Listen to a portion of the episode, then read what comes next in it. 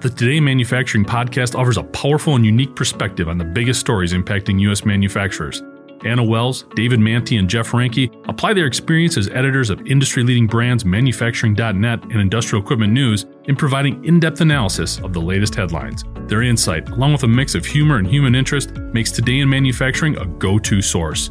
Keep pace with supply chain challenges, electric vehicle developments, labor struggles, robotics, and more by listening, downloading, and subscribing to the Today in Manufacturing podcast.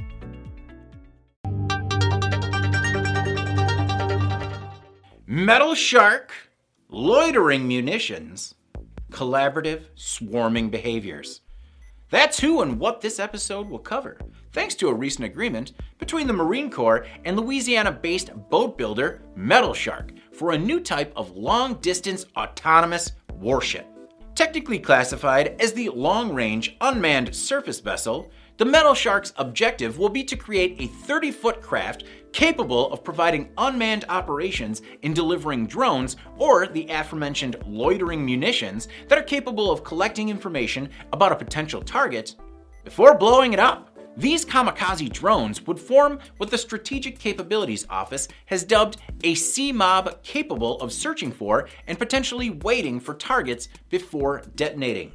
According to taskandpurpose.com, a fleet of LRUSVs would deploy as a collaborative swarm capable of interacting with other vessels and weapon systems in overwhelming a target or enemy. They may be autonomous, but personnel could still be used on board to ensure smooth operations and transition between different payloads.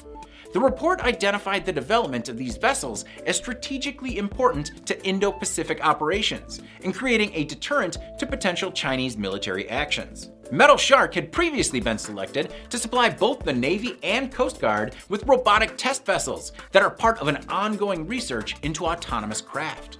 The company will also be working with Spatial Integrated Systems, which was recently acquired by Huntington Ingalls to develop the autonomous capabilities. Metal Shark will look to deliver this collaborative swarming vessel by 2027. I'm David Mantey. This is IEN Now.